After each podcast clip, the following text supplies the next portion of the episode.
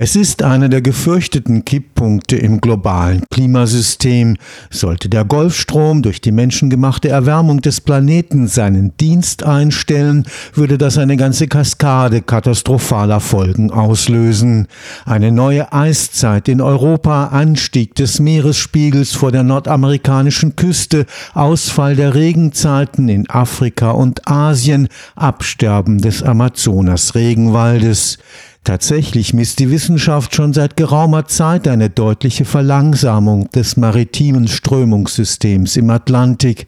Ende Juli schreckten Forschende an der Universität Kopenhagen die Öffentlichkeit mit einer Studie, die einen totalen Zusammenbruch des Golfstroms schon innerhalb des nächsten Jahrzehnts vorhersagt.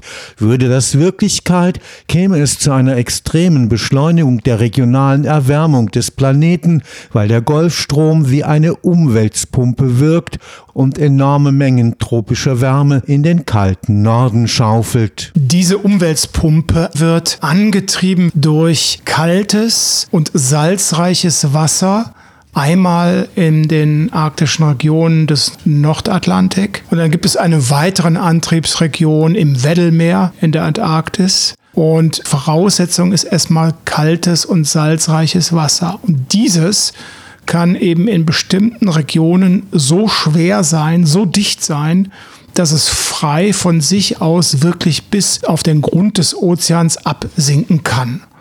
Und äh, von dem Grund des Ozeans, zum Beispiel im Nordatlantik, strömt es tatsächlich über den Äquator bis Richtung Antarktis, wo es dann in einen zirkumantarktischen Strom übergeht. Das absinkende Ozeanpaket im Nordatlantik, um wieder zurückzukehren, es ist ja eine geschlossene Zirkulation, braucht es etwa 1000 Jahre. Antrieb ist wirklich dieses Absinken und dafür brauchen wir eben kaltes, salzreiches Wasser. Es sind zum Beispiel im Nordatlantik die Grönlandsee, es ist die Labradorsee, im südlichen Ozean die Weddellsee. Und wenn das nicht mehr passiert, dann wird diese Umweltpumpe versiegen. Der Karlsruher Klimaforscher Professor Andreas Fink verweist darauf, dass der Golfstrom Teil eines größeren Systems von Meeresströmungen im Atlantik ist, das unter der Abkürzung AMOC bekannt ist. Die Atlantic Meridional Overturning Circulation wird durch den unterschiedlichen Salzgehalt und Temperaturunterschiede angetrieben. Der entlang der nordamerikanischen Küste verlaufende Golfstrom dagegen verfügt noch über andere Antriebskräfte. Der Golfstrom selber wird zum Teil durch die Amok gespeist.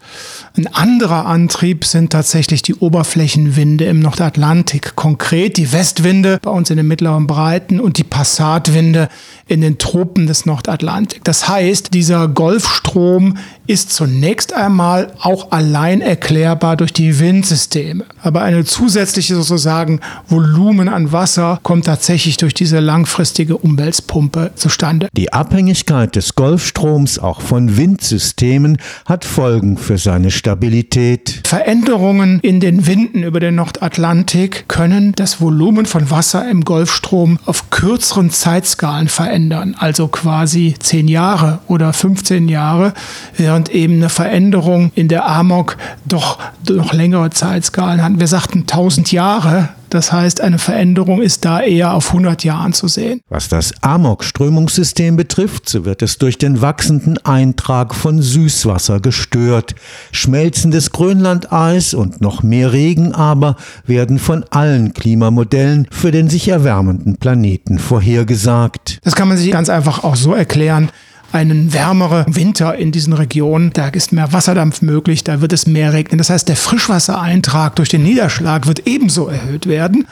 Gleichzeitig erwarten wir auch noch eine Erhöhung der Wassertemperatur, wenn auch nicht so stark. Das heißt, alle diese Faktoren, mehr Süßwasser durch Grönland-Eisschmelze, durch Niederschlag und höhere Temperaturen, da kann man klar sagen, wird diese Tiefenkonvektion nicht mehr so intensiv stattfinden können wie derzeit. Bis zu 150 Millionen Kubikmeter Wasser pro Sekunde, mehr als alle Flüsse der Welt, treibt das Amok-Strömungssystem nach Norden. Durch diesen enormen Transport von Ozeanwasser an der Oberfläche wird sehr viel Wärme in die mittleren Breiten und die Polargebiete eingetragen. Also wir wissen aus der Energetik der Atmosphäre und des Ozeans, dass zum Beispiel bei 25 Grad Nord, also in den Subtropen, sagen wir mal, bisschen südlich der Spitze von Florida, 50 Prozent des Energietransports von den Tropen, das ist eine Überschussregion, im Ozean stattfindet. Also es ist eine ganz bedeutsame Energetik und dieses Wasser kommt dann eben nach Norden und führt zum Beispiel im Atlantik dazu, dass ein Hafen von Murmansk bei 70 Grad Nord eisfrei ist dass wir, besonders Großbritannien, sehr milde Winter haben. Großbritannien dieselbe Breite in Kanada, dort hat man wirklich Schnee von Oktober bis Mai. Es führt eben zu unserem milden Wintern. Die genaue Messung der Amok-Strömungsintensität ist ein kostspieliges Unterfangen. Deshalb liegen nur wenige historische Vergleichswerte vor, um eine mögliche Abschwächung zu bestimmen.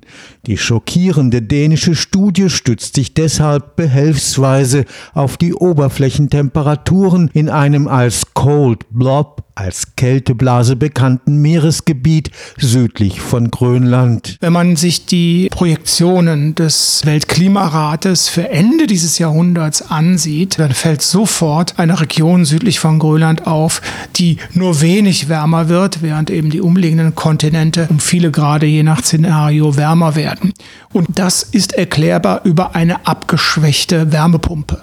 Das heißt, der Weltklimarat geht auch davon aus, dass sich die Wärmepumpe abschwächt, aber sie geht nicht davon aus, dass sie wirklich komplett plötzlich kippt. Die dänische Studie wirft den Klimamodellen des Weltklimarats vor, zu wenig genau zu sein, um Veränderungen im komplexen Amok-System vorherzusagen. Sie hat deshalb Temperaturaufzeichnungen aus dem Seegebiet vor Grönland seit 1840 aus Schiffslogbüchern und Beobachtungsstationen zusammengetragen und als Fingerprint, als Fingerabdruck für die Stärke der Amokströmung ausgewertet.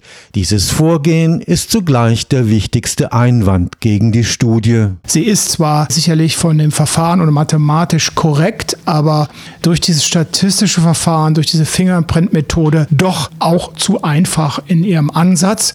Und inzwischen sind die Ozeanatmosphäre-Modelle doch schon so komplex, dass sie diesen nichtlinearen Wechselwirkungen im Atmosphäre-Ozeansystem ganz gut wiedergeben können.